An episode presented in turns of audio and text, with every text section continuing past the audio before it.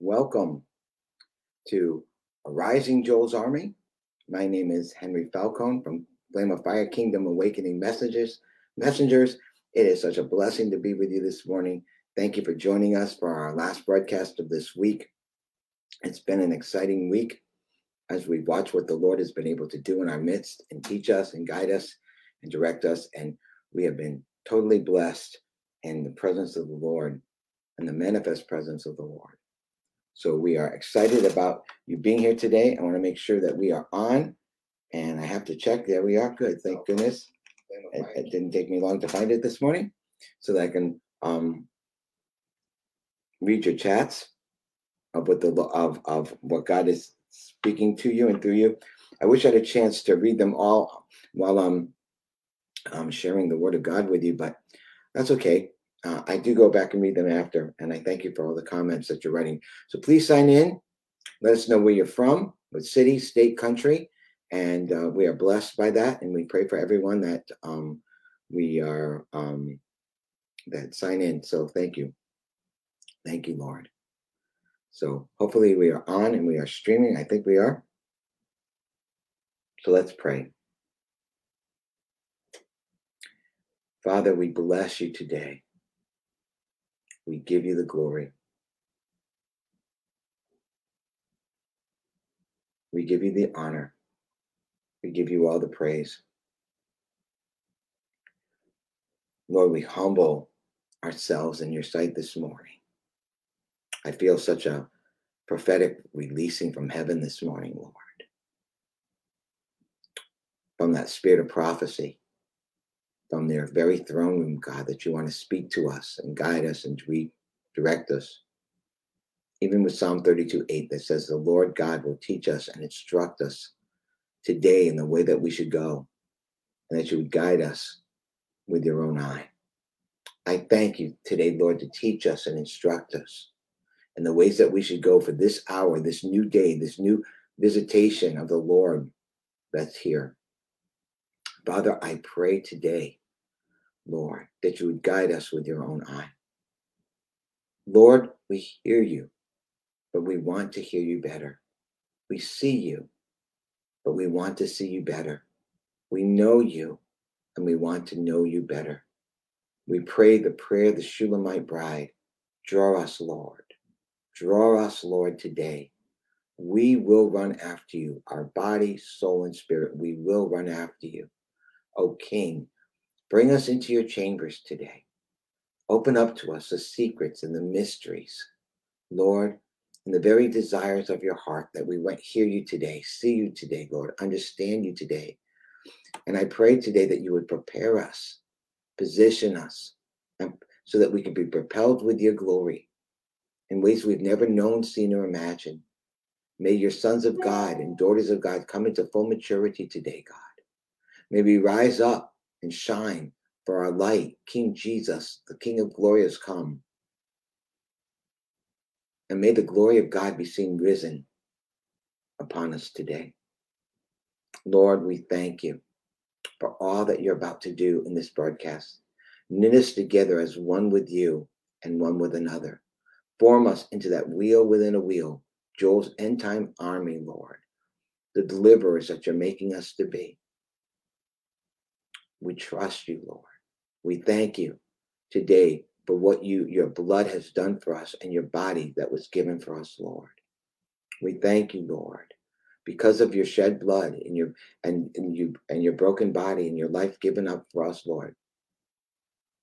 Today we can declare that we have been disconnected from the tree of the knowledge of good and evil, and we've been reconnected to the tree of life that's in the midst of the garden.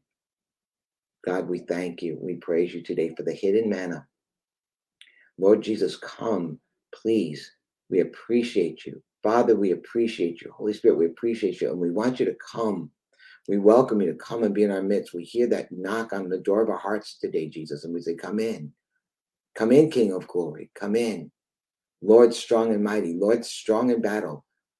The Lord of hosts, come. And now, Lord, we just place this time in your hands you who can do exceedingly above all that we could ever dare ask or think. To you, Lord, be the glory. Amen and amen. Praise God. Good morning, Sister Danetta. God bless you. Hallelujah. I don't know who else is on this morning, but God bless you who is joining. Please sign in. Let us know uh, where you're from. Amen. And that would be awesome. Yesterday, God gave us a powerful revelation of hidden manna, of how the Lord has, in this season, this hour of visitation, He's coming with a invitation for a visitation, for an impartation, you know, to a habitation. And that's what the Lord is doing. He's giving us an invitation to receive a visitation so that we can become, you know, so that we can receive an impartation to become his habitation. And that's why Revelations 3:20 is so important because he's standing there at the end of the church age and he's knocking at the door because there's no more no more horizontal plane for the church to go. And he's standing there. And he's knocking. And he's no longer speaking to the seven churches. He's speaking to the individual believer. If any man can hear my voice and hear that knock and open the door, he says, I will come in in a very new way as a finishing God, as a King of glory. I will come in and I will sup with you as the finisher, as the finishing God has come to finish his course on the third day. I will come in and I will I will come in and I will sup with you. I will fellowship with you. I will feed you in ways you've never been fed before. And that's and it says to he that overcome, I give him the right to eat from the hidden manna that's in the midst of the garden. So this hidden manna, this food for us for this last day that he needs to feed us with, that will prepare us and position us for his end time purposes on the earth. That's what these broadcasts are about. I hope they're doing that. I hope they've been a blessing to you. I just want to encourage you if you can do a watch party, not a block party. I think a block party, but it's not a block party, it's a watch party. But if you can do a watch party today on Facebook, please do that so that people who may follow you on your Facebook page may come into the broadcast. You know, also, please make sure that you like, share, and subscribe on our YouTube channel. That helps us spread the word. The more people like and actually write comments on Facebook and on YouTube, it actually allows the word to be spread. So please make comments afterwards on the YouTube channel and also on Facebook so that the Lord can spread this message of the kingdom to where he wants it to go. Amen. Thank you, Lord. I want to start uh, this morning, um, you know, with the, I spoke yesterday about how do I know that there's been a change of day and a change of season?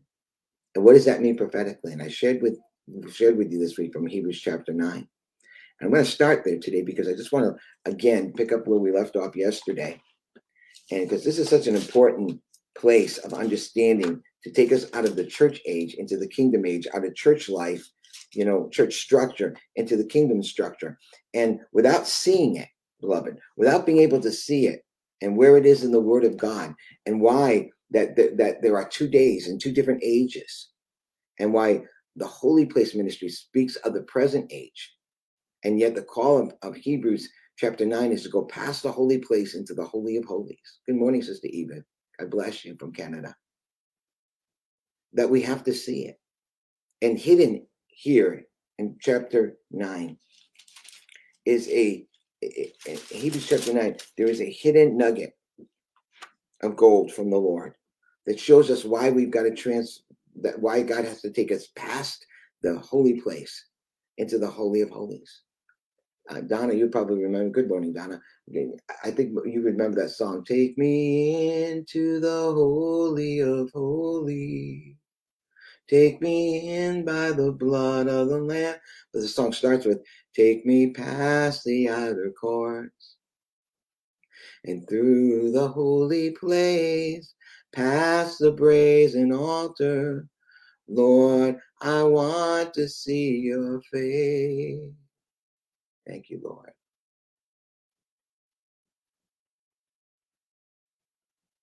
Thank you, Lord. God, we bless you today. And um, we praise you, we bless you, we thank you. Thank you, Lord, for your goodness. Thank you, Lord. I pray our monitors are, are watching some things. And when we get some chats like that, maybe you can personally respond to it later on. Okay. And, you know, um, we, we, we do certainly receive prayer requests on our, our channel. And, but we want, you know, if anyone has a specific need, you know, I would ask you not necessarily to put it on our chat line, but if you would please send it. I'm going to write my email on there because this is a better better place where you can share your needs with us. Okay, so um, so that we can pray for you. I'm going to put my um, email on there.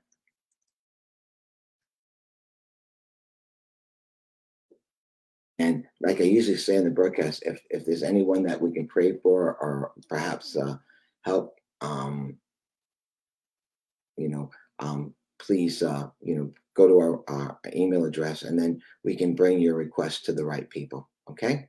Thank you. Praise God. Yeah, this particular format isn't so much for that. Okay. This this particular format is for the broadcast and for teaching and we use our website and you know as a place of uh, reaching out to people in need. And we are very sensitive to that and we want to pray and if god directs us to do anything we will do whatever god would ask us to do. So if anybody ever has any prayer needs or prayer request you go to go to you can email me at that uh, my my email address or just let me put down the, for you right now okay? You can go to our website and there is a uh, prayer request form on there that goes directly to all our administrators so that we can pray for you and see what God would have uh, us do. Okay. So that should be on there. All right. Thank you. Thank you for respecting that and uh, praise God. And we will surely pray for those that have needs. But, you know, the best place to get the prayer and help you need is not necessarily on this broadcast, but, you know, to our website. So we'll direct you there. But, anyways, in Hebrews chapter 9, I want to pick up in verse 8. It says, And by this, the Holy Spirit points out that the way into the true Holy of Holies is not yet thrown open as long as the former petition of the tabernacle remains a recognized institution and is still standing. It says the true way into coming into maturity, the true way of being finished. You know, um, the true way of coming mature sons and daughters of God cannot be achieved in the outer courts and the holy place ministry. It wasn't made for that function. He tells us in the preceding verses that Jesus went into the the high priest went into the holy holies once a year and never without blood for the sins of himself and the people. But he could only go in once a year.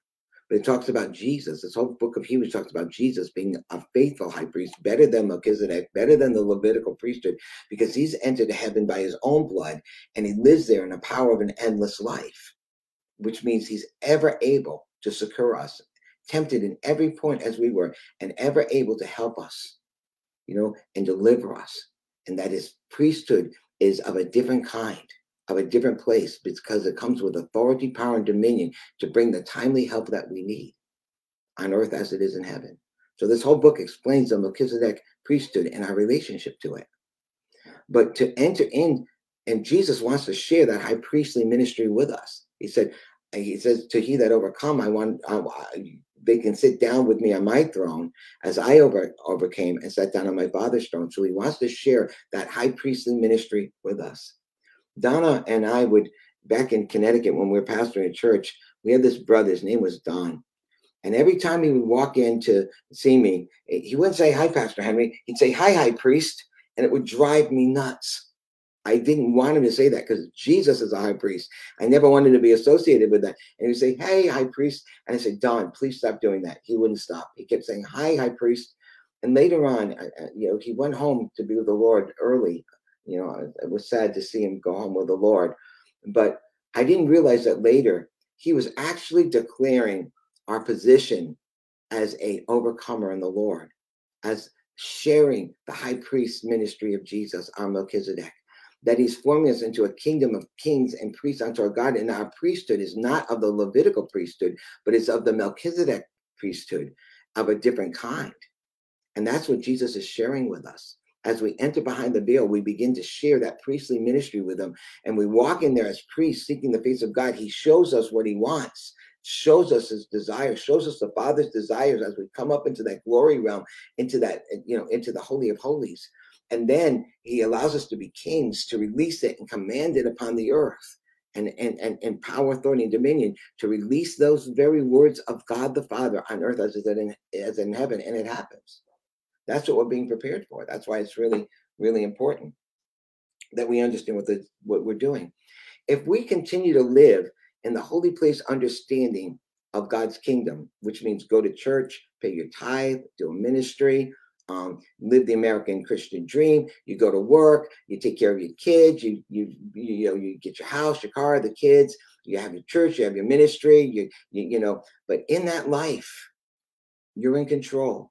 You can give God exactly what you want to give Him, when you want to give Him, when you want to give it, how much you want to give. You are able to determine what you want to give and what you don't want to give, and that's what it says. You know, um, uh, it, it says here um, these arrangements has thus been made, and Hebrews 96 that the priests enter into the outer divisional tabernacle in performance of their ritual acts of worship. Worship. We can d- define a Christian life in the holy place to be what we want it to be. We can welcome the presence of God. We can take care of the things that are in the holy bread uh, in the holy place.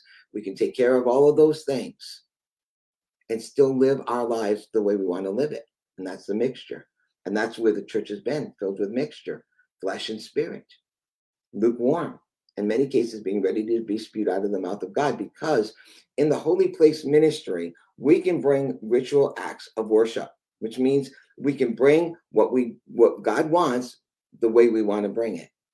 I don't want to go to church today. I want to go to church today. I don't want to stay for the whole service. I want to leave early. I want to watch the football game. I want to get home for dinner. I want to go out and do evangelism. I want to do this. I want to do that. In the Holy Place Ministry, you can go in and go out, go in and go out.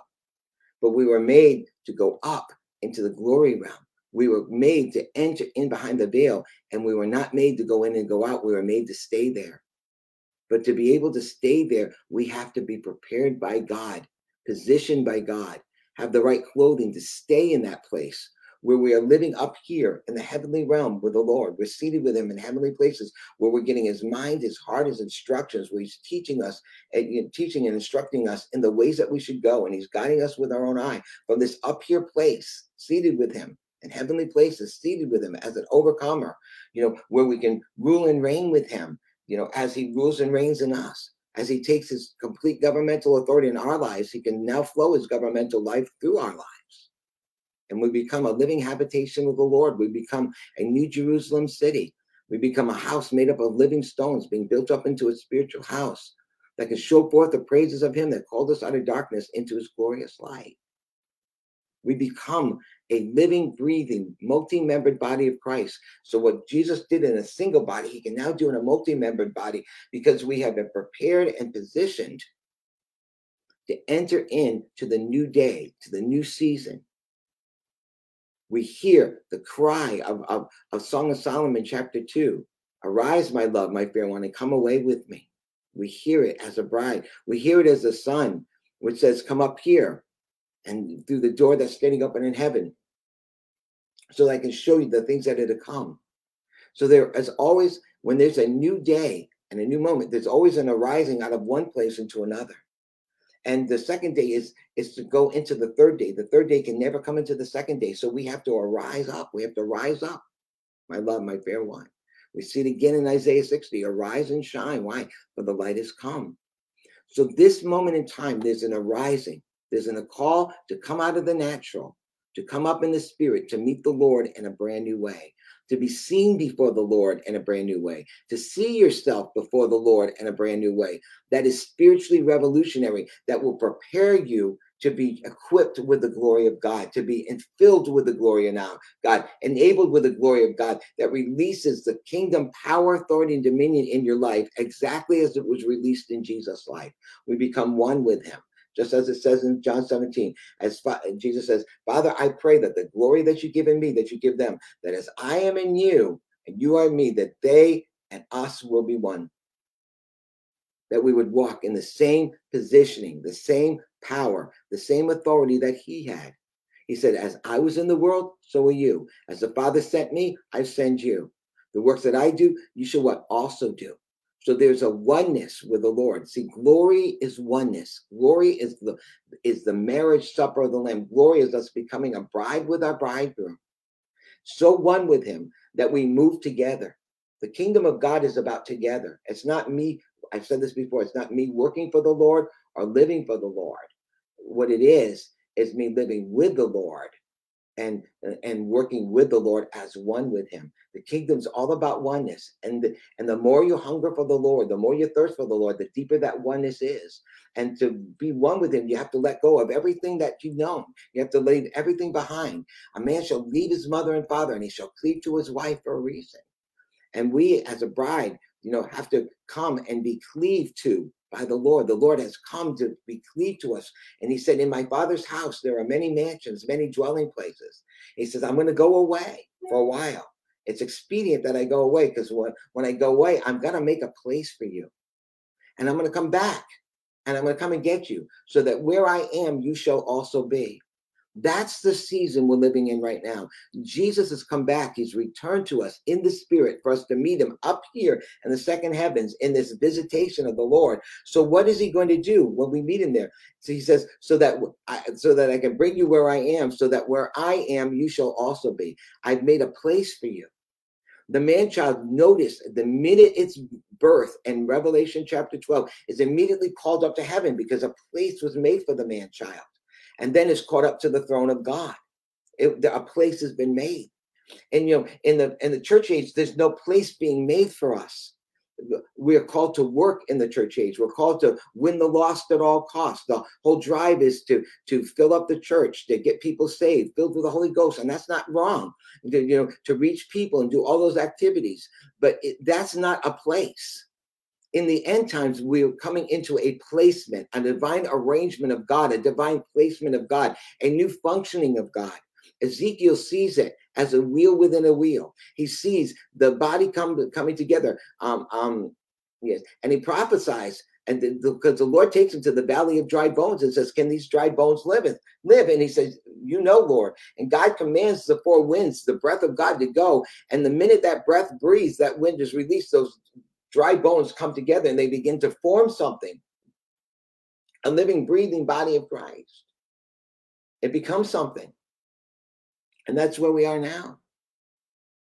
The Lord is breathing on those dry bones, and they're coming together supernaturally by the Lord, each part supplying what the other needs, each one coming into the exact place and positioning that God will put them if they will allow God to do it. So you have to allow God. That's why you have to understand that you got to respond to the invitation because the visitation is going to change you. If you say yes to the invitation, you're going to have a visitation of the Lord that's going to totally transform your life because you're going to come out of the church age, the second day church structure, the 2000 years of the church age, and you're going to enter the new millennium of the third day kingdom of God behind the veil where everything is different. Life changes there. And you can't go into that third day with the baggage of the church age, a mixture of flesh and spirit. You got to enter the kingdom age totally dependent upon the Lord, totally surrendered to God's purposes, totally surrendered to the whatever the Lord desires, wherever He wants you to go, wherever you have to move. You give up the right to your life as you've known it to be, which is what a true disciple does. And you enter in under the government of God. You enter into the authority of Jesus, and the Lord Jesus actually takes his place in your life as Lord which means he is king, he's in charge, and you live only to please and obey him as a faithful wife to a husband. You live to please the one that married you. Your priorities change, your language changes, everything about you changes, your nature changes because it enters the incomplete, it leaves the incomplete to enter the completed. It enters the, it leaves the, the corruptible to put on the incorruptible. And as we enter behind that veil, we begin to see the face of Jesus as a mirror, and we're constantly changed from glory to glory. Because when we see him, beloved, it says we're going to be like him. So seeing him and beholding him is critical. And that's why John, he's caught up on the, he knows who Jesus is. He remembers what Jesus looked like. He put his head right here on his breast. But John, as a type of the first overcomer, has to have a revelation of Jesus that fits the end times. He has to have the full revelation of Jesus and his glory for those that he's going to share that message with, those that he's going to write down to, because seeing Jesus in the fullness of the glory that he had before the foundation of the earth, it's critical for the believers to be able to overcome what's coming upon the world. It's critical for them to see Jesus the way John sees them, as so that they can become overcomers, repent, change, and overcome. Revelation chapter two and three, so that they can be seated with Him in heavenly places for the end time events. Everything about that book is about to prepare us for that which is to come. And that's why in the church age, the church model, the church structure that worked for the 2000 years will not work in this in this millennium the equipping the enabling the functioning the services the meetings you know the gatherings will not work if we continue to use that structure and still do it the same way we cannot prepare people because what god is giving us in the third day of the kingdom age transcends is bigger and new and deeper and further and that limited holy place can't contain it it wasn't made to so we need new wine a new wineskin for the new wine and that requires you and I and our families to change. Are you changing, beloved? Are you giving yourself to this change? You can watch all these broadcasts and they can be great, great information. But are you changing? Are you seeing? Are you hearing? Are you understanding the requirements of God to enter into the fullness of being a full grown son and daughter of God? which requires you to give the totality of your being to Him, all that you are, all that you have, all that you will ever be. And you cease from your own efforts of trying to fix yourself, change yourself. You stop building something and you become something. And when the church stops trying to build something in their own power or in mixture, they can enter behind the veil and become something that God has built unless the Lord builds a house, they that labor, right? Labor in vain. So this is really important that we understand what God is doing, why he's doing it, what to expect from the Lord right now. And so that and this message of the kingdom is a message of preparation so that you can be ready, prepared, positioned for what's coming. The church age message doesn't do that. It's about salvation. It's about a harvest. It's about winning the lost at all cost. It's about the gifts of the Spirit, the baptism of the Holy Spirit. And whether you're good Christians, whether you're faithful to sit in the church every Sunday, and Wednesday, and whether you pay your tithe and all the priorities that we learned in the church age. But they're incapable of finishing us. They're com- incapable of bringing us to full maturity. They're incapable of bringing us to where we need to be before the throne of God. This is what Hebrews 9 is telling us. They are incapable of finishing you. And so to enter in the finishing work of the Lord, you have to enter into the third day, Luke chapter 14. The Pharisees come and say, they say, go, uh, uh, Herod's coming to kill you. And Jesus looks at them and says the strangest statement. He says, go tell that fox that today and tomorrow I do healings and miracles. Today and tomorrow represents two days right? Two prophetic days. Peter says that a day is like a thousand years and a thousand years is like a day. So Jesus is prophesying today and tomorrow, 2,000 years. I'm going to heal and do cures. But on the third day, I'm going to come and finish my course. I'm going to finish my work. So on the third day, I'm going to complete my work. And what we are, this visitation of the Lord that really got revealed in 2020, when the dawning of the kingdom age came to light, it was a time to drop everything, stop everything, and enter in behind the veil. It was to call us out of the holy place ministry and enter in behind the veil so that we could experience Jesus as the finisher. We could see Jesus as the finisher. We could see Jesus as the completer, and we could receive his completed work. The finishing, the removing of every spot, every blemish, and every wrinkle starts by what we are beholding, whom we're beholding, whom we're seeing. For when you see him, you're going to be like him. We, what we couldn't pray out of us, what we couldn't fast out of us, what we couldn't word out of us, the Lord is doing supernaturally by us coming into the reality of life behind the veil, of coming up into that glory realm to be seated up there. And to be seated in that place, it requires a complete change in your life to stand in that place, to receive that glory, to be filled with that glory, so that we can now be positioned with the Lord for his end time purposes. It says in Hebrews chapter 9, verse 8 by this, the Holy Spirit points out that the true way of the Holy of Holies is not thrown open as long as the outer portion, the holy place tabernacle, remains. A recognized institution is still standing. And it is. And that's why there's another message, the kingdom message, that's being tried to be brought to the church. There's a message of the church age of salvation, and then there's a message of preparation of the kingdom. Two messages happening at the same time. One is to do business as you've always done it.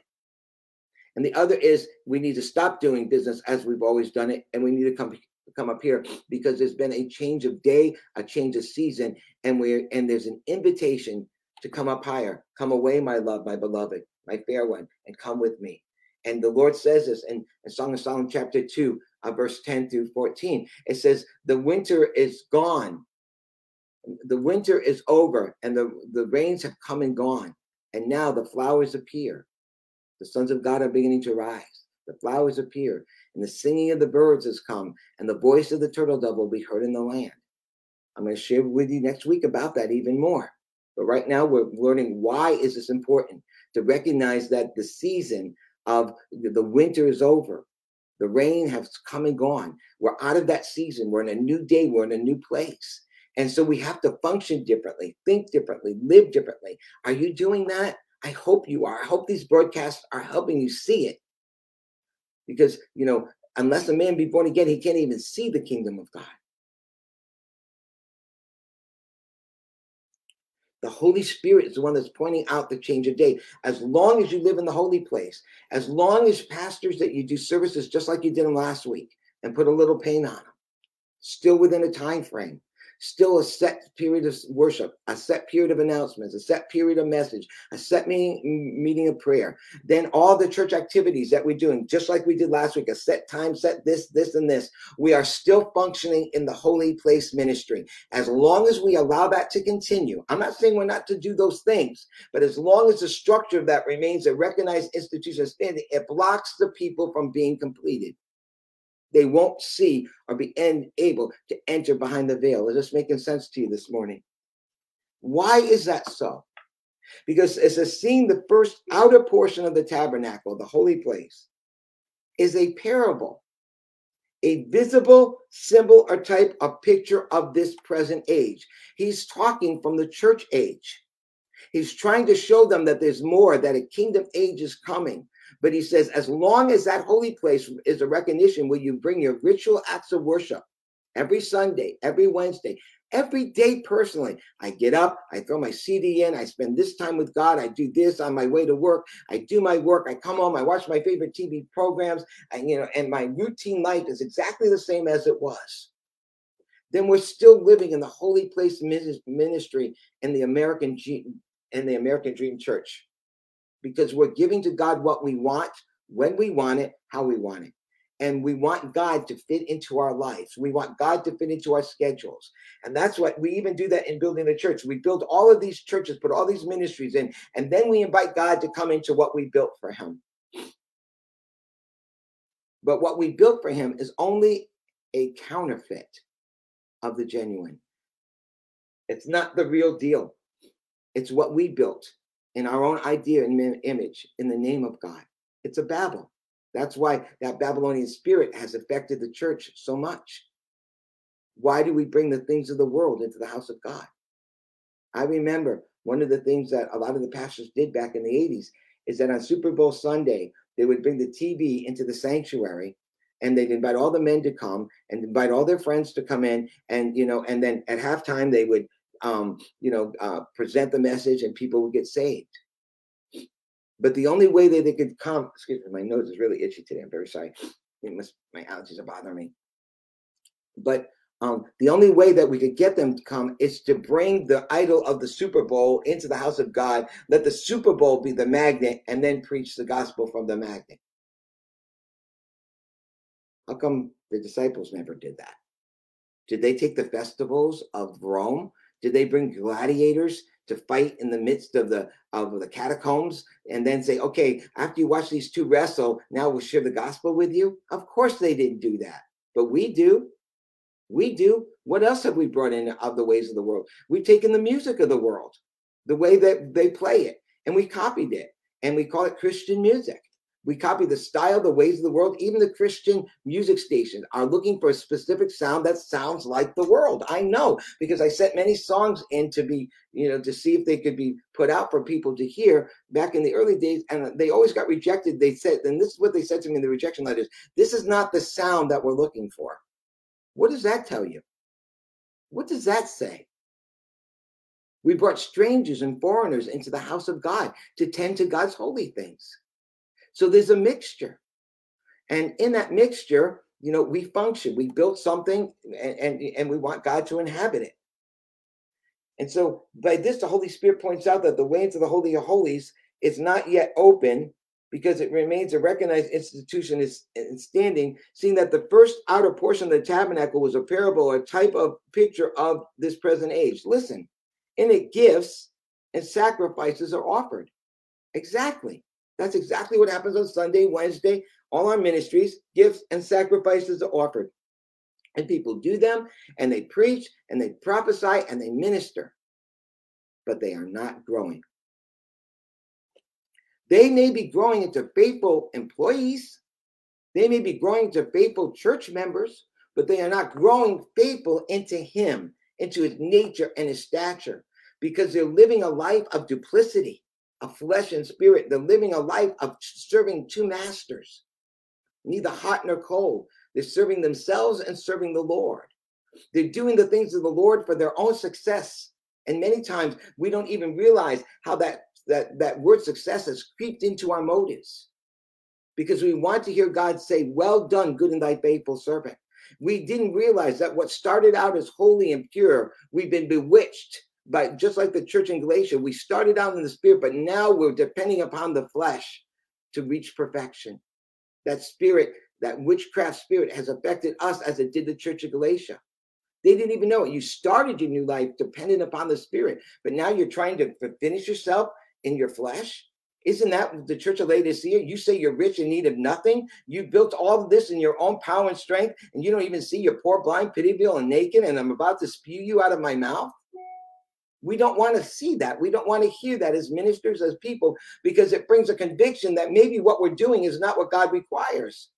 And maybe what we've been bringing God is Cain's offering, the best of our efforts, the best of our sweat. And we keep bringing it before the Lord and say, God, accept my sweat. Look how hard I'm working for you. I have earned your love. I've earned your paycheck. I have earned your devotion. Look at me, God. Look what I built for you. Lord, Lord, have we not prophesied in your name? Have we not cast out devils in your name? And what does Jesus say? Depart from me, you workers of iniquity. I never knew you. See, that's a big deal. What we're building is not as important as why we're building it. For what motive? Our success for our own glory? Is it mixed with our glory and God's glory? Think about it. And how are we going to know if it's mixture unless it comes like a refiner's fire and shows us our motives? Search me, O God, try me, know my thoughts, see if there be any wicked way in me, was the cry of David. I don't even know my own motives. The only way I'm going to know my motives is to come into the light of the glory of the Son of God. Then my motives will be exposed. I'm undone. I'm a man of unclean lips amidst of a people of unclean lips. That's what Isaiah said when he came in his glory. John fell down as a dead man in that glory. Glory exposes darkness from light. Glory reveals darkness and light. It, revo- it re- glory reveals the hidden motives from the true motives. It separates the wheat from the chaff, the fat sheep from the lean sheep, darkness from light, counterfeit from truth. Glory separates because it exposes and it shows what is real and what is not real. That's why people hide from the glory because in that glory, everything is exposed. It's the day of the Lord. Everything's exposed by fire. And the fire critically approves what is of God and what isn't of God. Wouldn't you want to enter that fire now to find out what is of God and what's not in your life? Wouldn't you want to change, repent, and get rid of those things now before we stand before the judgment seat of the Lord? I do. I don't want that, that stuff. I don't want to just enter to heaven, just escape in the fire. Do you? I don't. This is why this is critical. Amen. Thank you, Lord. Good morning, everyone that's joined. I didn't get a chance to greet you, but good morning. And it gives a sacrifice. I'm in Hebrews 9, verse 9. And it gives a sacrifice are offered, and yet they are incapable of perfecting, finishing, completing the conscious and cleansing the renewing the inner man of the worship worshiper. The holy place and the outer courts get you saved. They get you filled with the Holy Ghost and they do a work, but they cannot do the finishing work because the finishing work is in the third partition, the Holy of Holies, the glory realm of God. The third partition requires us to stand before the Lord to receive a supernatural visitation of the Lord. When we open the door and come in and let Him come in, we go from invitation to visitation. And in that visitation, we receive an impartation. And that impartation prepares us to be a habitation of the Lord. Nowhere is that more clearly seen than in the book of Zechariah. And I'm going to go, I've shared this before, but I need to share it again. Would you go to Zechariah chapter 3 with me? Zechariah chapter 3.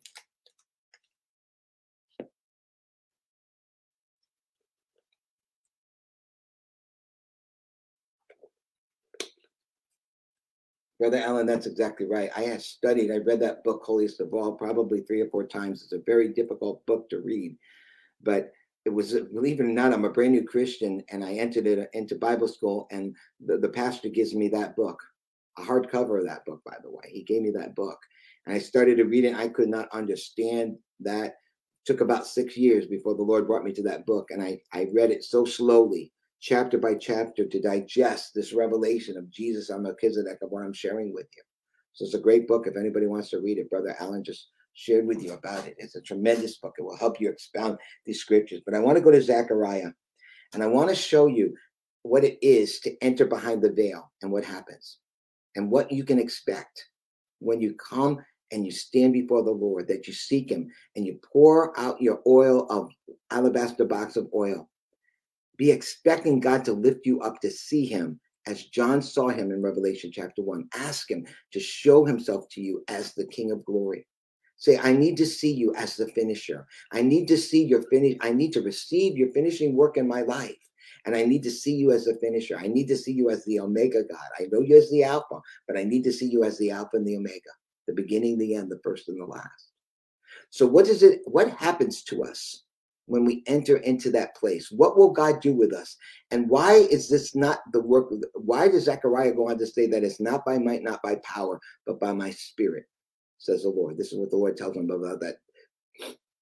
There's two lampstands and those bowls of oil that supply a never ending supply of oil. Zechariah chapter 3 is a real important placement of understanding Hebrews chapter 9. It says that as long as the holy place recognizes is recognized as a, a, a, a, an institution that's still standing, it blocks the true holy true way into the holy of holies. And the Holy Spirit points out that that that the holy place is this is a type and sign of this age. In it, gifts and offerings are offered, but they are incapable of finishing you, perfecting you. They're incapable. The holy place ministry of the church age of all we've known as church, all of our life in that system cannot finish you. How many of you want to be finished? How many of you are longing to be finished, completed, for the Lord to remove every spot, every wrinkle, you know, so that that that we come into full grown sonship and we operate and live as full grown sons because that's who we are. We just don't know it yet. We don't understand the work of the Lord to allow us to be full grown sons and daughters of God. This is imperative. Bless the Lord. Bless the Lord that we understand it. In the book of Zechariah, the third chapter, we see what it means for the Lord to bring us into those into the holy of holies. Then the Lord then the Lord showed me Joshua, the high priest. Now notice uh, today I'm talking about the high priestly ministry. Remember what I said? Brother Don, Donna, you remember this would call me, hey, high priest, hey, high priest. And I hated it because I said, Jesus is our high priest. But now I realize what he was really doing because he was a prophet. He was prophesying a position that we, a position that Jesus wants to share with us. So here we see Joshua the high priest standing before the angel of the Lord and, and Satan standing at Joshua's right hand to be his adversary and to accuse him. Okay, this is a prophetic picture we see Joshua the high priest standing before the angel of the Lord, and Satan is there. And he's there to accuse him. Why? Because he's not finished. He doesn't think he's finished. He wants to bring up all the mixture, all the stuff that he's doing wrong. And Satan is there. You know, and where's Satan right now? He's the God of this world. He's a God, Prince of Power, Prince, Prince of Power of the air. So he's standing in the air. And he stands in that air to accuse us continually that you will never be what God created you to be. You will never be finished. You ever hear those voices? You will never get there. You'll never be good enough. You'll never be, you know, worthy enough. Look at what you did yesterday. Look at how you did this, constantly accusing us before the throne of God. Look at what the Lord does to remove that. Look at the change that the Lord Himself is going to bring to His royal priesthood.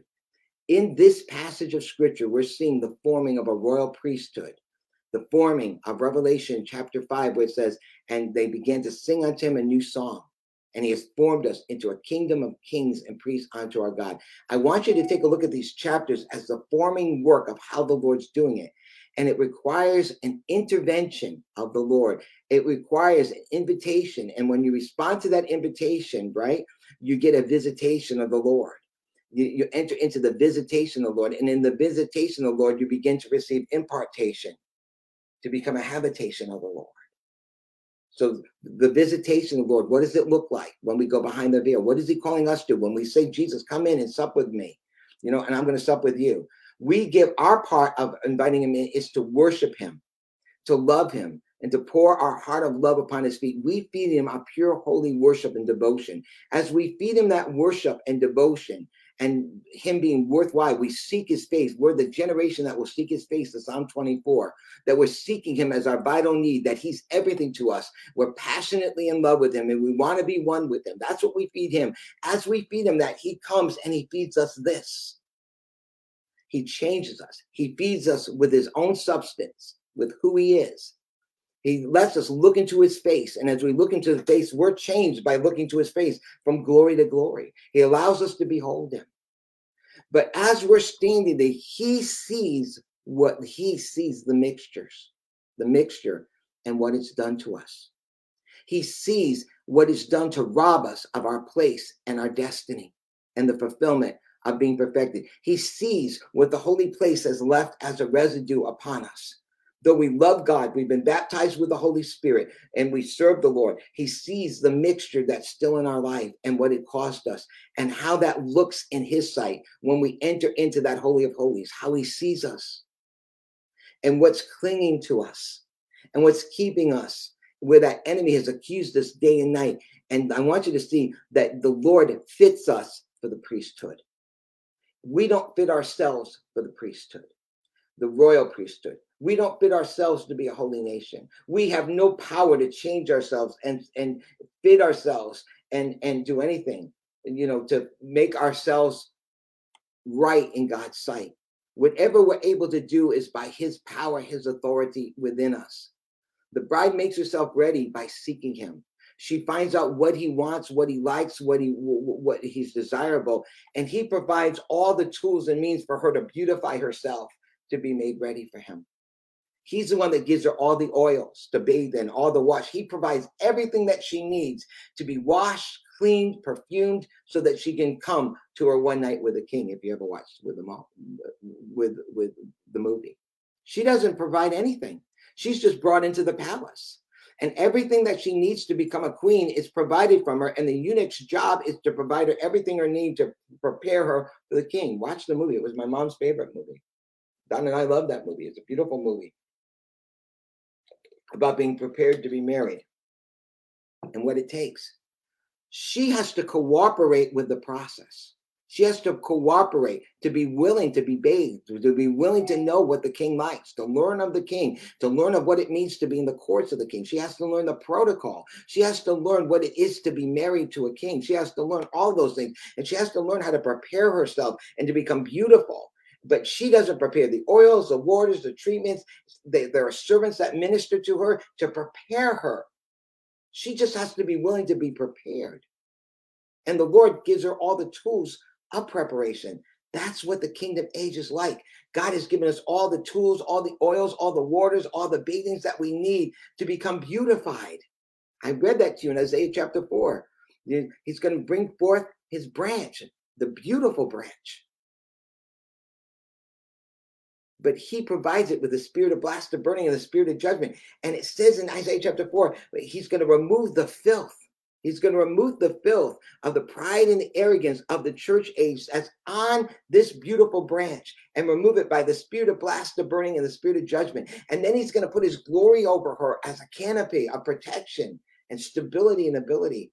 But notice who the initiator is the Lord. He does the work. The God that started the work is the God that will finish the work.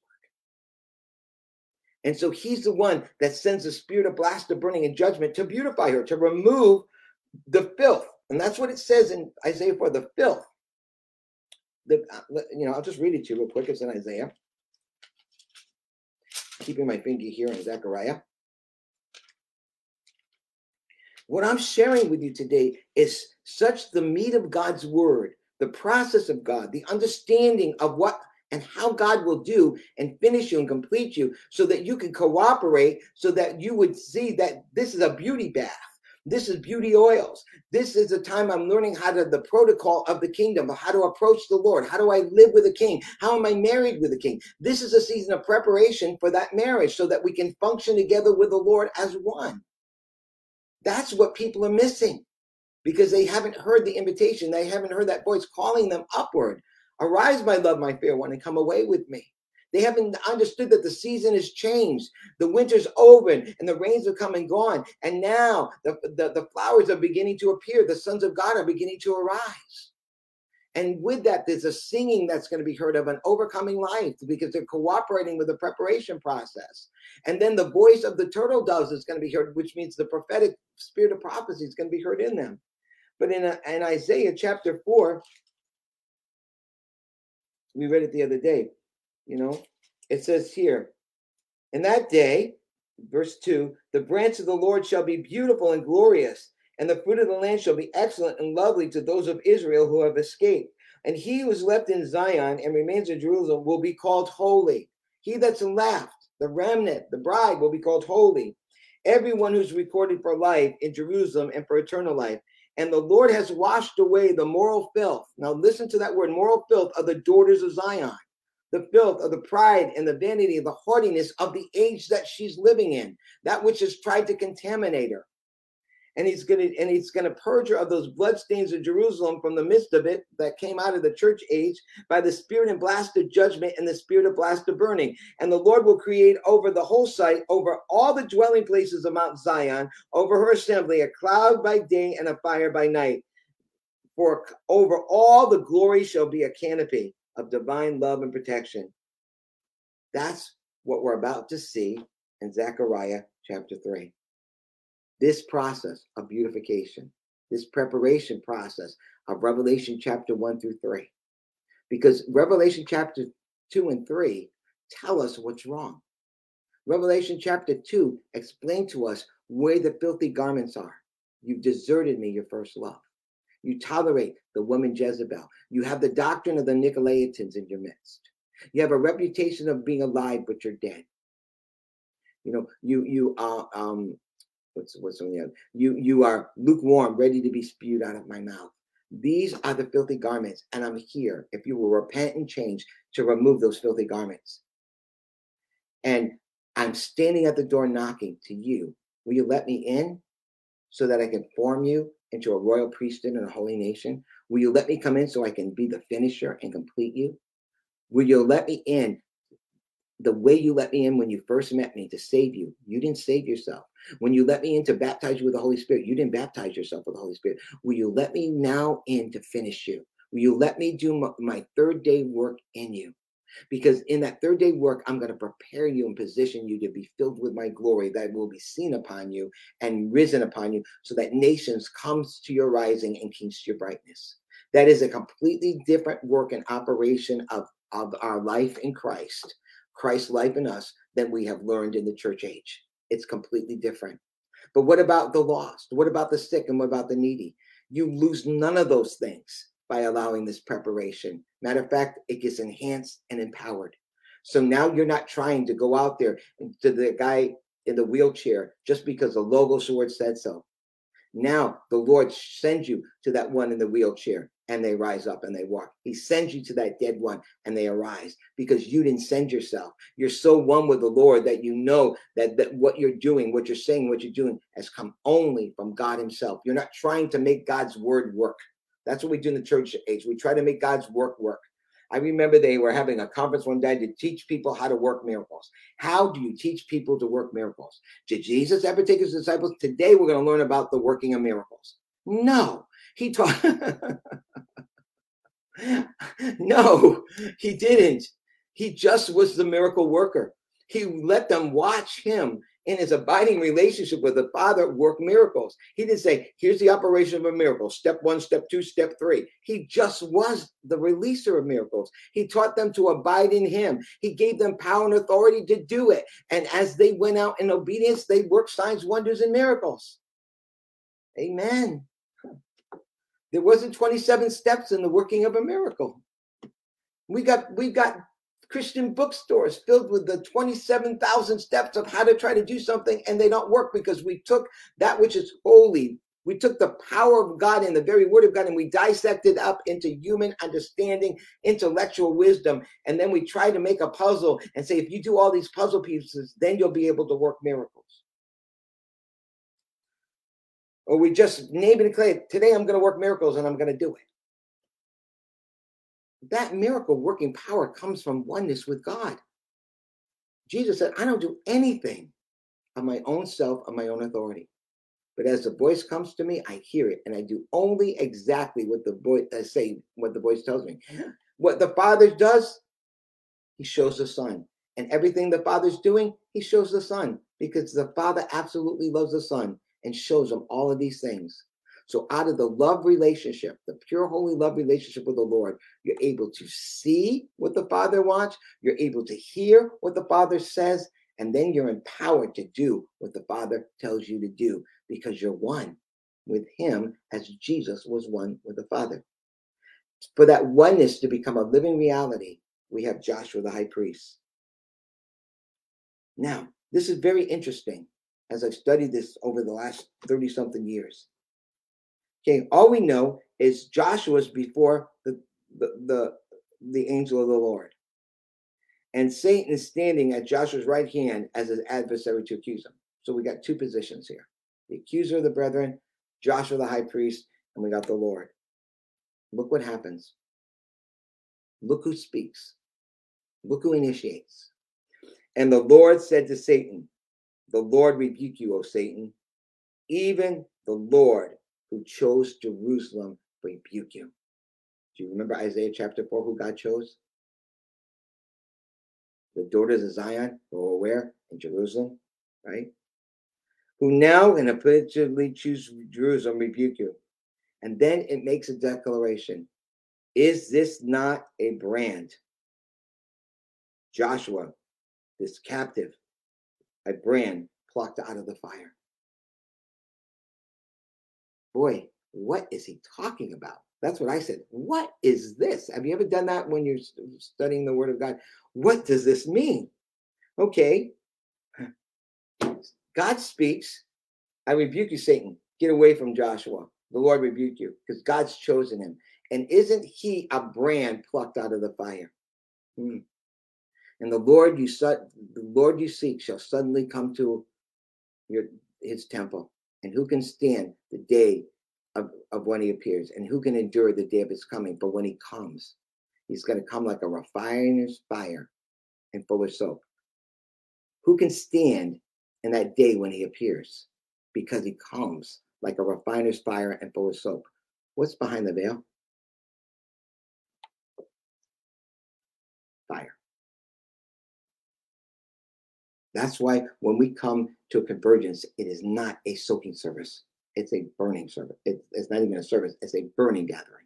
It's not a soaking time, it's a burning time. We're not calling, he's not calling us into the soaking of the holy place. He's calling into the burning of the Holy of Holies. Because it's by fire, everything is by fire, God changes the nature of everything. His glory is fire, his fire is glory. And in that glory, fire, everything is changed and made one with the flame. That's why Moses, when God chose to reveal himself as the I am that I am. He chose an ordinary bush to be on fire but not consumed. That was a prophetic picture of what he was making him a, a bush on fire. He makes his ministers what? A flame of fire. Interesting that when I when I, I when I first flame of fire got birth, I was given a word from two different prophetic people, one on the East Coast and the uh, uh, West Coast, who did not know I was preaching that night. He said, "You preaching tonight?" I said, "Yes." Matter of fact, I wasn't supposed to, but the, the pastor asked me to. He says, All I know is that when you at the altar call, just say these words, God send your fire. And I did. And the fire came. And it transformed those young people like I've never seen before. So as Joshua is positioned before the Lord, God says something. Hmm. When God started creation, what did he do? He said something. Let there be what? Light and light came into existence. So God's saying something and he gives a command. The Lord rebuke you, O Satan. Even the Lord who has chosen Jerusalem rebuke you. Is this not a brand plucked out of the fire? With that command, he's put away. In Revelation chapter 12, when that man child comes up into this spiritual position right here, a war breaks out in heaven and the angel of the Lord, Michael, is released to take the angels of God that are greater than Satan's demons, and their war breaks out, and they Satan, the demons are caught, are thrown out of ruling in the air, where the principalities and powers were. They are cast out of that air realm and they're cast down to the earth. And he's angry and he comes with a vengeance in that moment. Why? Because he's been displaced. He's been removed from what he stole. He stole that place in the garden. And now Jesus is standing in that air to restore that place in the air that we had when he formed us, when he made Adam and Eve. Jesus comes to take that place. He stands there as our high priest, as the king of glory, and he stands there and he gives us an invitation to come up to meet him in the air. Come up to meet him in the air, to see him up here in the air and behold him as the king of glory, so that he can speak this word O Satan, the Lord rebuke you. Is this not a brand plucked out of the fire? And you, the remnant of God, the sons of God, you are that brand. You are the firebrands. You've been plucked out of the fire. I've been plucked out of the fire. Your church may have been plucked out of the fire of God's refining, God's separating the wheat from the tare. You've been in that winnowing fork and you've been separated as wheat unto God. And now you've been placed before the throne of God to receive in den time intervention. Remember, it's it's it's um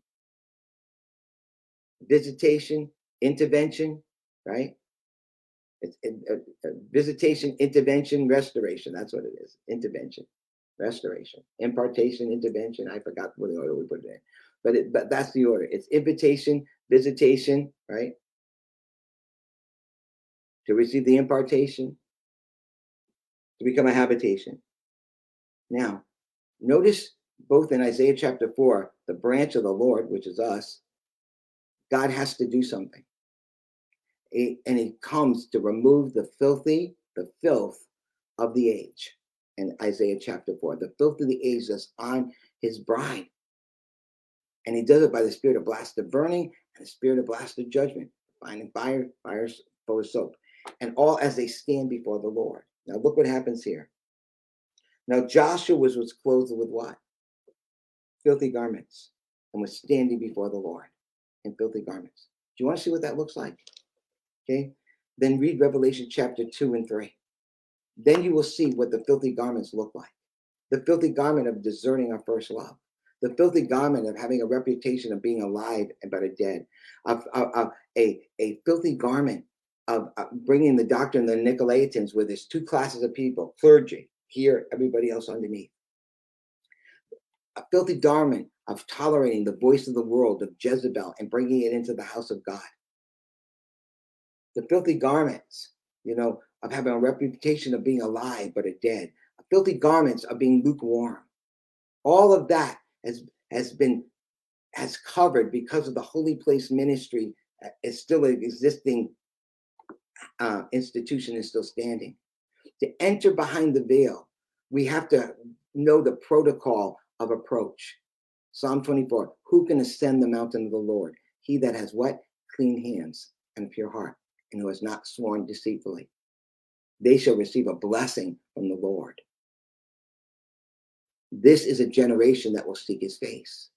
As you respond as a son, as a daughter of God to that upward calling of the Lord, God is positioning you to release his completed work in you and through you so that you'll be ready with him now for the events that are coming on the earth. You'll be ready, positioned, enabled, and propelled with the glory of God so that you can function fully as full grown sons and daughters of God.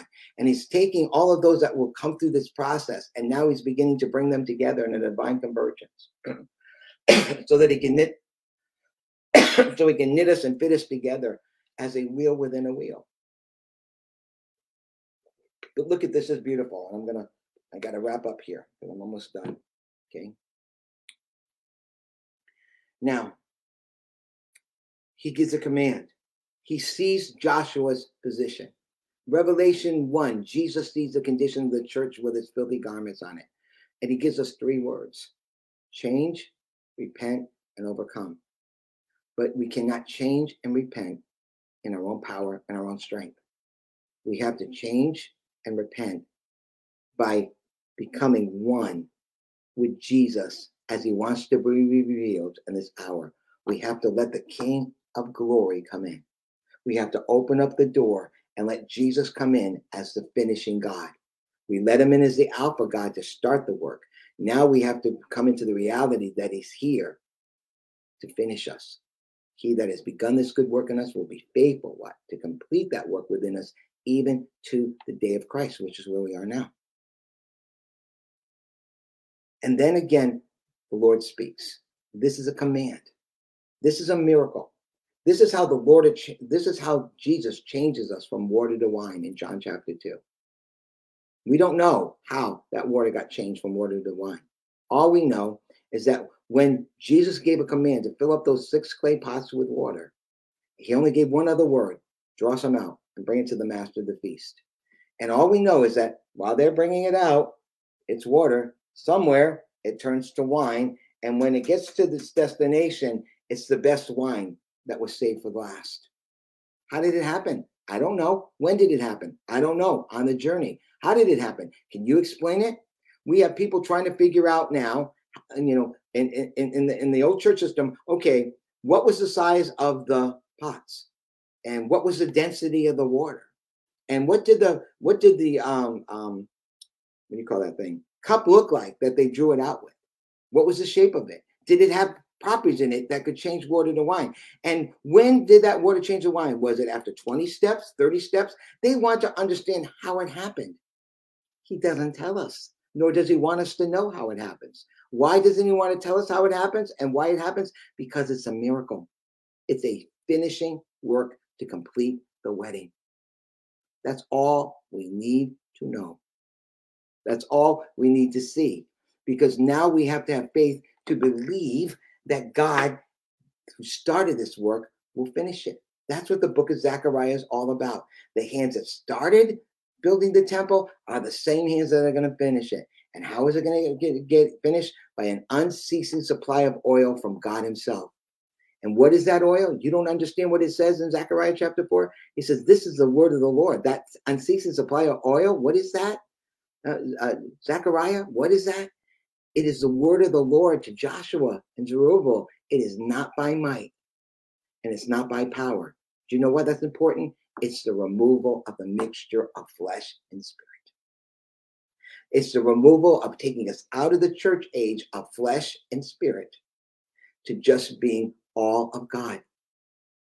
It's not by work, is it? It's not by might, not by power. That's what I can do.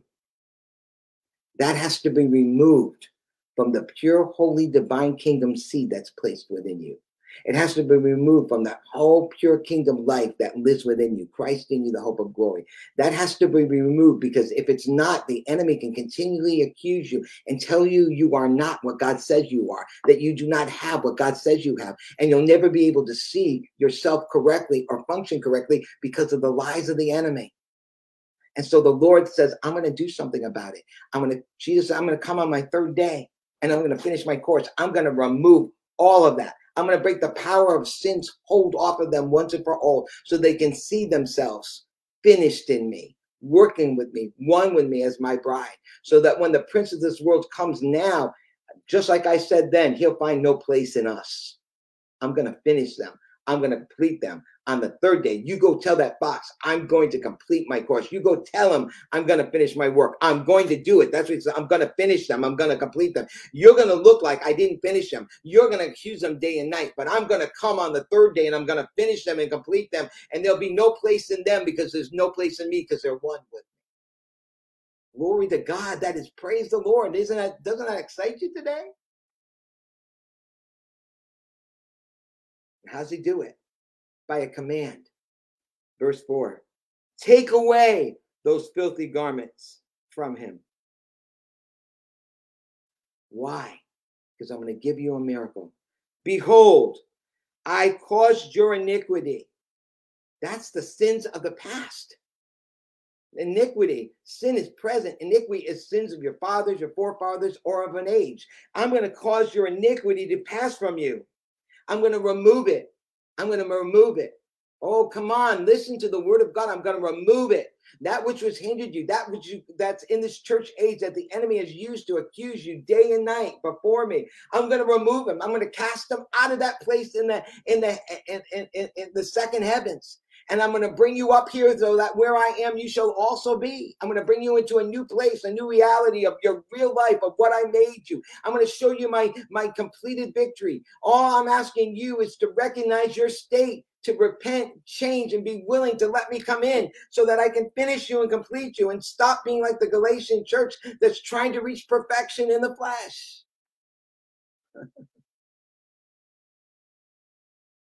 Look at this. What a powerful word. Yes, Lord. The Lord's doing it. That's what we experience at the divine convergence. This work of God is what we experience individually and collectively at the convergence. Why won't you come? If you're hearing this broadcast and you know people, tell them that God, there's a finishing work for the Lord to be doing in their lives. Share the broadcast with them, please. So it happens a command take away those filthy garments. At the convergence, we lose sight of what we were and we begin to see who we are in Christ and who Christ is in us individually and together. And a pure love for each other is we see each other so differently. I mean, it's a completely different dynamic. It really is the mechanism that God wants to use to knit us and fit us together as a living, breathing wheel within a wheel. I've noticed recently somebody, others are using the words converge. Praise God. But the convergence that God is speaking to me about is not a conference. It's not to receive more teaching and sit. This convergence is to meet the living God, dwell with the living God. And then as we dwell with him and he removes these filthy garments and he prepares us and he bathes us and he brings the bridal orders, uh, uh, the bridal um, perfume on us, we begin to be positioned to receive the instructions and the blueprints and the protocol of heaven, the worship that's needed, the operation of our lives in functioning with the Spirit of God, not by might nor by power, but by the Spirit. And God knits us together and fits us together for His glory and purposes. And it comes by command. Remove those filthy garments from Him. Remember, he's here to beautify us. Isaiah chapter 4. And be, behold, I've caused your iniquity to pass before you, and I will clothe you. Now, I want you to see what he's doing here. I'm going to remove your filthy garment. I'm going to remove its operation and its effect upon you out of the holy place ministry. Why? Because a holy place can't complete you. I'm going to remove it as a recognized institution in your life. Wow. I'm going to remove it from the mixture. And I'm going to bring you into a higher place, a deeper place, a finished place, the place I went to prepare for you, prepare for you, so that where I am, you shall also be. This is glorious, beloved. This is glorious.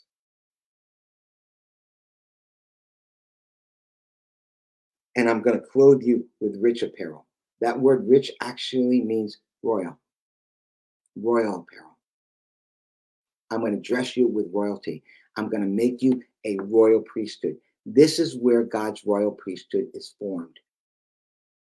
He forms them, He makes them by the word of His mouth. Remove their filthy garments. Today, I cause your iniquity to be passed by.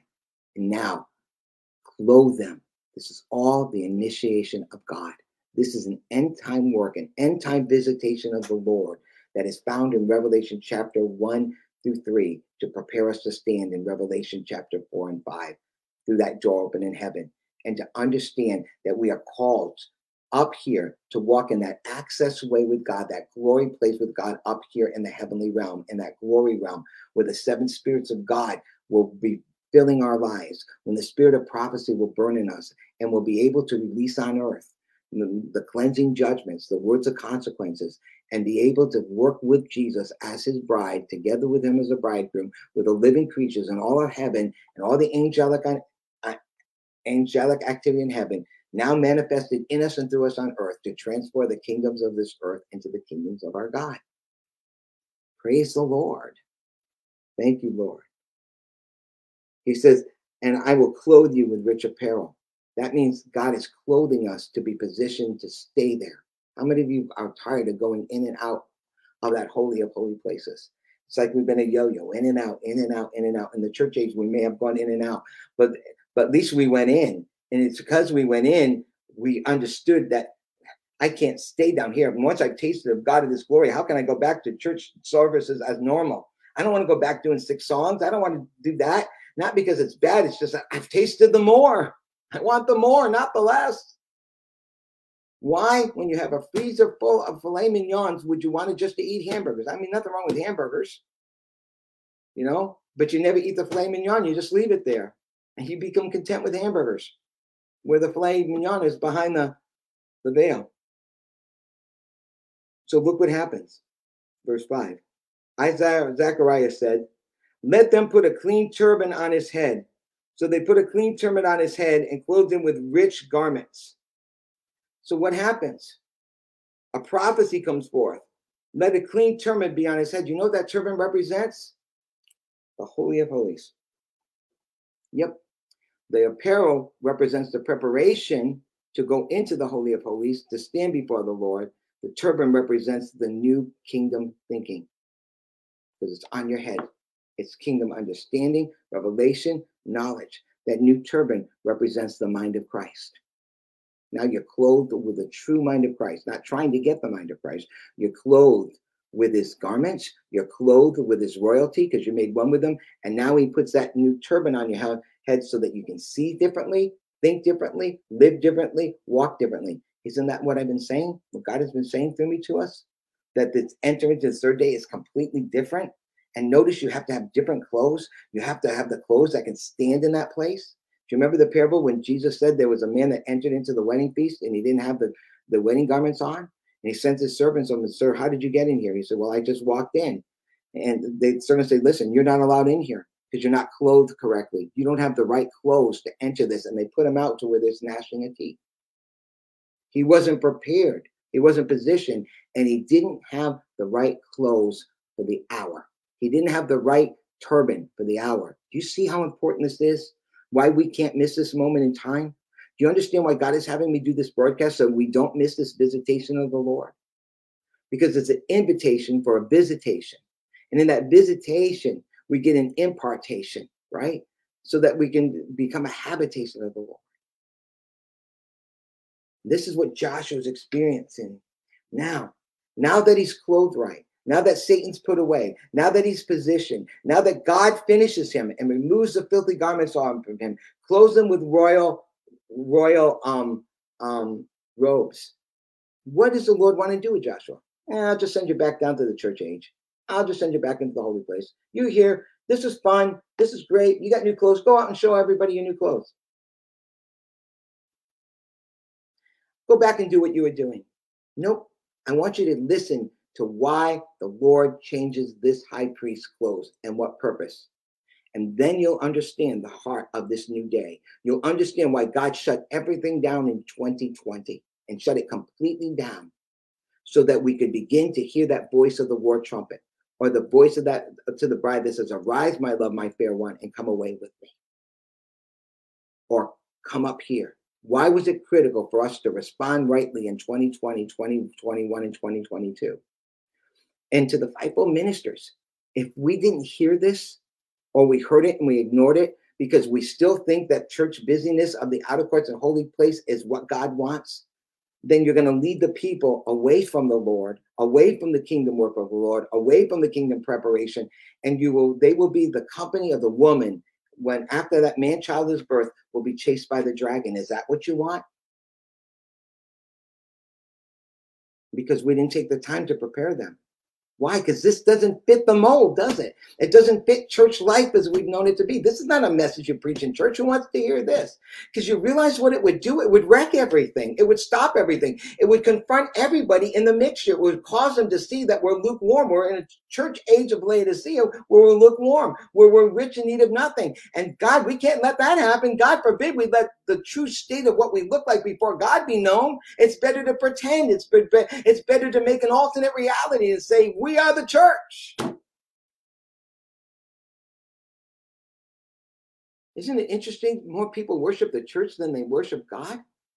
They're in love with the church more than they're in love with God. Man, beloved of the Lord, I hope you're hearing what the Lord is saying today. Now I'm going to end this week here, and we'll pick up on this on Monday. Probably going to do one more week. I think next week may be the last week of this particular series. Not only because we're getting ready to go to uh, New York, but I think the Lord's going to finish up this particular series for now. It says, Thus saith the Lord of hosts, verse 7. I'm in Zechariah chapter 3, verse 7. Thus saith the Lord of hosts, speaking to Joshua, if you will walk in my ways and keep my charge,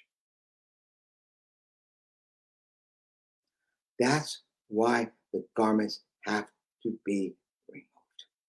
That's why we can't stay in the holy place. Why? Because Isaiah prophesied. God says, My ways are not your ways. My thoughts are not your thoughts. As the heavens are above the earth, so are my ways above your ways, and my thoughts above your thoughts. When Moses is about to see the glory of God, he has one prayer Teach me your ways, O God, that I may know you. And if I have found favor in your sight, show me your glory.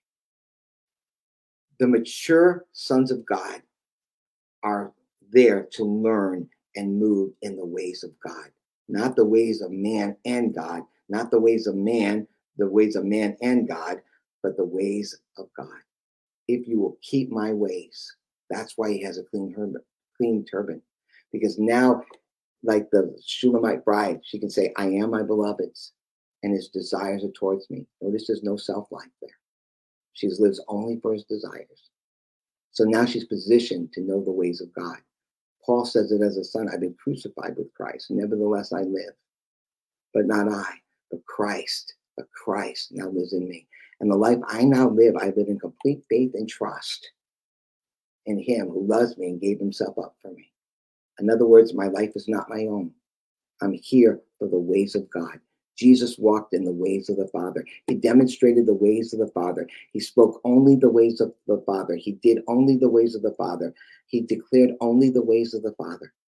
And because of that, he was able to stay in that place of power, authority, and dominion not as the Son of God, but as the Son of Man, filled with the glory of God, the presence of God, the Spirit of God. And look what happens. If you will walk in my ways and keep my charge. Here it is. Look at it. Isn't this the overcomer's position? Then you shall rule my house. You shall rule my house and have charge of my courts. Isn't that the song of Revelation chapter 3? uh, excuse me, Revelation chapter 5, verse 10 through 16. And when he took the scroll, they began to sing a new song. For he has called us and chosen us out of every tribe and every nation. And he's purchased us with a whole with, purchased us with his own blood. And he has formed us into a kingdom of kings and priests, so that we shall rule and reign with him forever and ever. That's the victor's song. That's the overcoming place. That's the positioning that must come before the end time events fully come upon the earth. And he says, If you will keep my ways, I will give you charge, and then you shall rule my house. And to he that overcomes, I will grant him the right to sit down me, sit down with me on my throne, as I sat down, as I have overcome and sat down on my father's throne. See, that's a divine positioning. Joshua is getting this positioned as a priest of the Most High God. He's sharing in the, the Melchizedek ministry of Jesus. And because of his priestly ministry of being prepared by God Himself, with God's supernatural intervention, changing him from water to wine, by changing his clothing, changing his turban, he's now given a position to stay before the throne of God, to live before the throne of God, not going out, not going up, not going down, like we've done in the holy place, but you stay there. That is the place the Lord has made for us right now to live in the spirit, to meet him in the air, and then for our head to be up in that glory realm. That's where the new turban is. Our feet spiritually are where Jesus is in the air. And now that our feet are in that air, seated with him in heavenly places, our head are now into the throne room where we're getting the divine instructions and plans and blueprints. Guess what that means? Satan is now under what? Our feet and the Lord's feet because we're now walking in kingdom power, authority, and dominion. So if if you shall rule my house and have, have charge over my courts, and I will give you access. I will give you access to my presence. That word is also means glory, and places to walk among these who stand here. I will give you access and the right to stand here for those that are standing here amongst me before my throne. That's what Revelation chapter 1, 2, and 3 produces and brings us into this place that Joshua has right here. I'll pick up on this next week. But isn't that powerful? Doesn't that encourage you today? Thank you, Lord. Don't get caught up in what others are doing. Get caught up in what God is doing. Let that work be seen in you. Let your light shine before men, and you'll begin to see that your life will be so different that people will look at you and say, What is it that you have that I don't have? They'll begin to see Christ in you. That light will shine and his glory will be seen risen upon you, and they'll be drawn to Christ in you, the hope of glory. I can't fix anybody. I can just be fixed by the Lord. And by allowing the Lord to fix and complete me, then his light can shine so that others can find the way to be completed in him. And I become a pointer, a marker, a way to point them to find the Lord as you found the Lord, as I found the Lord, so that God can do in them what he's done in us. Amen. Well, that's it for this week. Let's pray. Let's thank God. Thank you, Lord. I'm just going to take a little drink first. My mouth a little bit dry. Heavenly Father, I thank you. I give you praise. I give you glory. I give you honor. There is no one like you. I pray right now a release, a strengthening, Lord, an impartation from your spirit that would cause this word to become our life's experience. That this word would become flesh within us, Lord. That you would take this word today and you've written it directly on our hearts. And we say yes to it. We say it to you like Mary said, be it unto us, Lord. Even as you have spoken, be it unto us. We open up our hearts to receive this visitation, this impartation, so that we can become the habitation of you, Lord, on the earth. That we can stay, our prayers that we would stay like Joshua, that you would give us access to your courts and to walk with those that walk amongst you before your throne, Lord. That we be one with you, one with them, that heaven and earth and us would be united as one, that they would see your kingdom come and your will would be done on earth as it is in heaven. Father, I pray such a release, such a strengthening, such an enabling grace, such an outpouring, Lord. Cause this fire to ignite like never before. Cause it to burn within us, Lord. And let a deeper passion and a hunger of being married to you burn within us, Lord, to being one with you. So that, Lord, this outworking can happen in our life. We see today, Lord, that the bride made herself ready, but you provide the oil. You provide the water. You provide the bathtub. You provide the teaching of the protocol of approaching of the king. And you provide us the way to learn how to function with you as a queen to her king. I thank you for that, Lord. We bless you. We surrender. We give up. We let go of our own strength and power of trying to complete ourselves. And we let go and we enter into that third day anointing where we cease today from our own efforts. And the only thing we're going to do is cling to you and seek your face and believe you that you who started this work will be faithful to complete us. We believe today in your finishing work that we are being changed right now from glory to glory, and we are manifesting as full grown sons and daughters of God upon this earth. And we will be that multi membered body of Christ, mature, filled with your glory, doing only and exactly what you want us to do as the Father gives you the instructions to do. Thank you for making us one with you, Lord. Thank you for making us one with you. As you are in the Father, the Father in you, we are one with you both, with all three of you. So the world will know that you have loved us, Father, as you have loved Jesus. Now to you, Lord, who can do exceedingly above all that we ask or think. To you be the glory. In Jesus' name. Amen and amen. Wow. That was a this has been a very powerful week with the Lord. Powerful because of God, not because of us, but because of God. We really appreciate you watching. Would you please share these broadcasts with others? Put a link on your webpage or on your Facebook. Put a link to it, please. Let, let, let people find it. Maybe share your testimony of how it's changing your life so people can go to the website and find the resources, you know, so that, that this word can affect their lives as well. Would you do that, please, if God would touch you to do so? Amen. I want to remind you, May 2nd through the 7th. I don't know if Reverend Lynn put that down there. I think she did. To, for the divine convergence. You gotta come. I know, I know, but you gotta come. I'm praying that God would touch your heart if it's His will for you to be there for this gathering. It will be like an, anything any of us have ever experienced before. You don't want to miss it. If you'd like to be part of the prayer team or prayer warrior for this, you know, write to Reverend Lynn. Maybe Lynn, you can put your address up there. You know, if you'd like to participate with us, or if God is leading you to help out in any way, or you know, if you feel even led that you know the Lord would release financial blessings to help us get there, Donna and I, and take care of the needs that we have beforehand. Well, you can do that if God wants you to be part of this.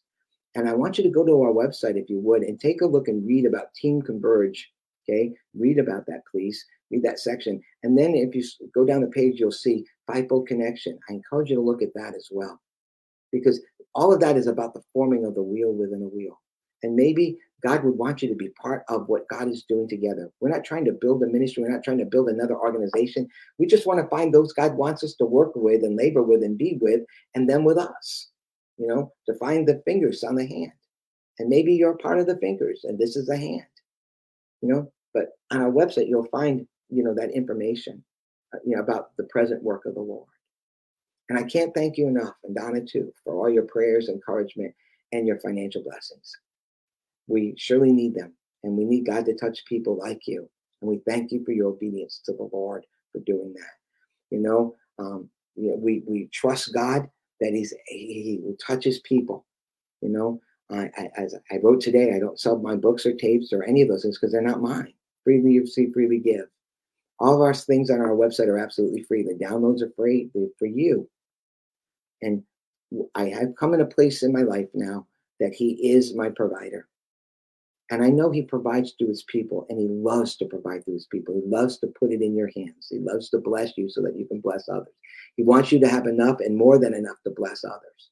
So that's what I pray that God would fill your hands, provide all your needs, and you have enough and much left over 12, uh, 12 baskets left over so that you can be a blessing to others. Giving is for living and living is for giving. So may God bless you for your prayers, for your love, your encouragement. And I pray for every blessing financially that you release. If God touches you today, praise God. If you're watching this for the first time, people ask me all the time, how can I bless you with a, a financial gift? Well, it's all up there. It's, uh, it's our PayPal link is up there. Okay. You can use our PayPal link or use our donation link on our website. And we appreciate it when anybody says, I'm praying for you, Brother Henry. We appreciate when people are saying, keep doing what you're doing. It's a blessing. And when people release their finances, which is their life, that's not easy to do. We are so blessed and so grateful to God. We pray over all of those things that God would bless it and multiply it back to you. We are so appreciative because God knows what we need. We can't do it without Him. And we're trusting that if God is touching you, will hear Him and you'll obey Him. If He's not telling you to do nothing, anything, you don't do anything. It's just that simple. But I know God does have people for us that He will touch on our behalf. Now, as I said to you, if we can serve you and help you in any way, please let us know. I, there was a prayer request on there. We're going to have Reverend Lynn look at it and we'll pray, we'll see. You know, not every request is legit, but some are, some aren't. So we have to pray and discern, you know, what is of the Lord, what isn't, and what we can do, what we can't do. You know, we have to obey the Lord. But we want to know your needs. We want to stand with you. We want to pray for you. Why? Because you're worth it. We love you. And if we can serve you and help you in any way, that's why we're here. It's a two way street. So all you have to do is you can email Lynn or myself and if there's any needs or we can pray for you, stand with you, help you, you, and we have the ability to do it, and God wants us to, we will do it. All right. Well, that's it for this week. Thank you for watching the broadcast. We love each and every one of you. Have a blessed week, a wonderful weekend, and we'll see you next Monday at uh, at 10:30 a.m. for the final week of this particular series. All right. Love you all. Bye bye.